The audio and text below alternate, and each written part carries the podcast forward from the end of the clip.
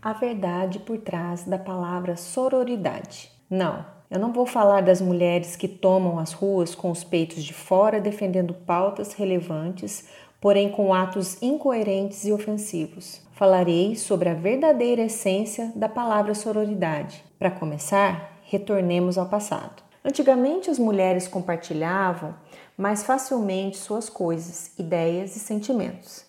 Havia um sentido de grupo mais evidente, seja nas conversas na calçada, no final da tarde, na troca de receitas culinárias, no pedido de uma xícara de açúcar para poder terminar a massa do bolo, ou no papo casual pelo telefone fixo. De qualquer maneira, existia uma rede de apoio entre elas, positiva, se partíssemos dos exemplos que citei acima, mas negativa no sentido de ser muitas vezes excludente. Vou explicar. Se você se lembrar um pouquinho da sua infância, lá na década de 70 e 80, na época as mulheres que faziam parte daquele grupo eram as casadas, bem estabelecidas e pertencentes aos padrões de família tradicional: pai, mãe e filhos. Muitas delas se autodenominavam dolar, carregando todo o status de esposa de marido bem-sucedido e bem remunerado, que dispensava de trabalhar. Discriminavam as desquitadas, as mães solteiras ou as que não deviam ser de família boa, bem como seus respectivos filhos, que por tais motivos não podiam brincar com os filhos delas. amizade, companheirismo aconteciam entre as consideradas iguais, e talvez pela falta de informação esse vínculo sadio e tão benéfico não era estendido às demais mulheres. Agora, voltando para o tempo presente, muitas vezes deixamos de nos ajudar por mero capricho, pelo ímpeto competitivo do mundo do trabalho ou pela concorrência sem sentido. Nos tratamos como inimigas e não damos o devido valor às outras mulheres, talvez por desconhecimento. Esse comportamento contribui para minar os esforços de uma vida inteira dedicada ao estudo e ao trabalho, em meio às diversas privações e falta de oportunidades. Quando abordo o conceito de sororidade, me refiro ao vínculo entre as mulheres no sentido de solidariedade. Não é apenas ser amiga, mas ter empatia, cumplicidade e união, com o objetivo de fortalecer a inserção das mulheres na sociedade, garantindo sua liberdade e direito de escolha. Aplicando o conceito de maneira correta, podemos gerar uma mudança social. Um exemplo que ilustra com mais clareza o significado de sororidade é a história de Fale Nuon, uma mulher sofrida cuja jornada eu arrisco comparar com a fênix da mitologia, a ave que renasce das cinzas. Conheci sua trajetória ao ler o livro O Demônio do Meio-Dia, uma anatomia da depressão, do autor Andrew Solomon. Indico a leitura.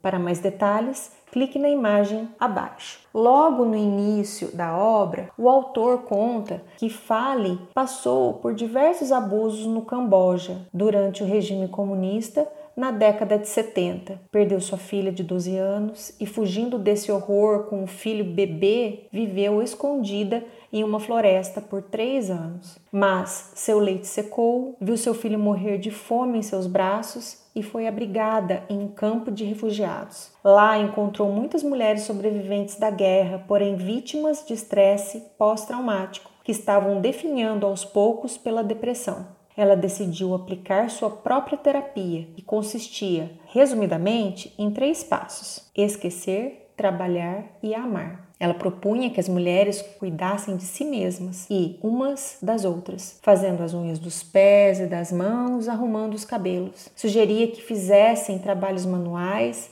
aprendessem algo novo de forma a se orgulharem do que faziam. Essas ações aumentavam a intimidade e a confiança entre elas. Sentindo-se cuidadas, seguras e fortalecidas, o amor à vida desabrochava. Ela criou um centro para tratamento de depressão para mulheres que passaram por todo tipo de sofrimento, instalado na capital do Camboja, além de um orfanato no qual trabalhavam mulheres recuperadas e anteriormente assistidas por ela. E olha que esses projetos iniciaram em sua própria casa. Nessa altura do texto, você deve ter compreendido a profundidade do termo. Porém, como podemos iniciar um movimento partindo de nós mesmos em direção à mudança para uma vida que contemple o amor ao próximo? No caso, o amor à próxima? Para dar início a essa rede de apoio, decidi compartilhar com você os trabalhos, projetos ou iniciativas de algumas mulheres que, de sua maneira particular, geram algum tipo de mudança social. Mas pensei, são tantas mulheres que protagonizam mudanças ou inovações de modo a facilitar a vida das pessoas, inclusive de outras mulheres, então por onde começar? Escolhi apoiar inicialmente algumas charás, compartilhar suas ideias, indicar indicar seus canais de contato com a finalidade de incentivar tanto você que gostaria de colocar suas metas e projetos em prática, quanto elas a continuarem a fazer a diferença. Umas eu conheço pessoalmente, outras somente os trabalhos ou resultados positivos divulgados pelas mídias sociais. Vamos lá?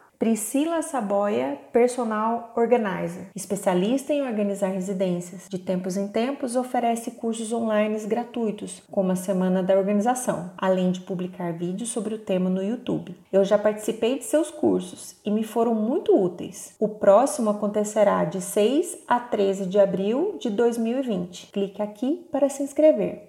Priscila Randall Casa Sustentável. Tomei conhecimento do seu trabalho a partir da Pri Saboia. Além de um blog, ela publicou um livro muito legal, Manual da Casa Sustentável: Dicas para deixar sua casa amiga do meio ambiente. Nas suas palavras, organizar também significa cuidar, valorizar, economizar e ser sustentável. Dê uma olhadinha no livro clicando na imagem abaixo. Priscila Guerra, canal Coisas que eu sei. Fui direcionada ao seu canal do YouTube há mais ou menos um ano, quando procurava informações sobre pesquisas e estudos na Itália. No canal, ela conta a sua história como brasileira que resolveu mudar de país, de profissão e de vida. Mostra com sinceridade os desafios, o lado bom e ruim e as situações que permeiam a sua vida e de seu marido naquele país. Para saber mais sobre o canal, acesse aqui. Priscila Ribeiro, blog Materno Amor Eterno, fabriquinha de brinquedo inclusivo e diversão gigante. A Pri Ribeiro é minha amiga da juventude, embora há anos não a vejo pessoalmente. Você vai ver que ela é uma mulher muito dinâmica e cheia de ideias, além de se empenhar em trabalhos muito interessantes. O Materno Amor Eterno é um grupo de mães de Campinas e região,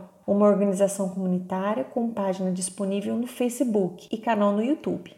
Veja aqui. A Fabriquinha de Brinquedo Inclusivo é uma iniciativa que consiste em disponibilizar brinquedos inclusivos para crianças com deficiência visual, física, motora e surdez brincarem juntas com quem não tem deficiência, trazendo o lema Diversão para Todos. Veja mais detalhes clicando aqui. A Diversão Gigante é a sua mais recente iniciativa. São jogos de tabuleiro gigantes para jogar com o corpo. Dê uma olhada nas fotos e contatos clicando nesse link. Priscila Vaisiunas, Manas à Obra. Você deve ter uma ideia da dificuldade de fazer pequenos reparos na sua casa ou contratar prestadores desse tipo de serviço que atendam em domicílio, principalmente se você mora sozinho. A Manas à Obra é uma alternativa aos maridos de aluguel e tem como objetivo oferecer serviços de reparos domésticos, instalações ou manutenção, sem discriminação, assédio ou qualquer tipo de abuso ou preconceito. Há várias outras iniciativas como esta sendo aplicadas em muitas regiões do país. Leia mais na publicação da Casa Vogue acessando aqui.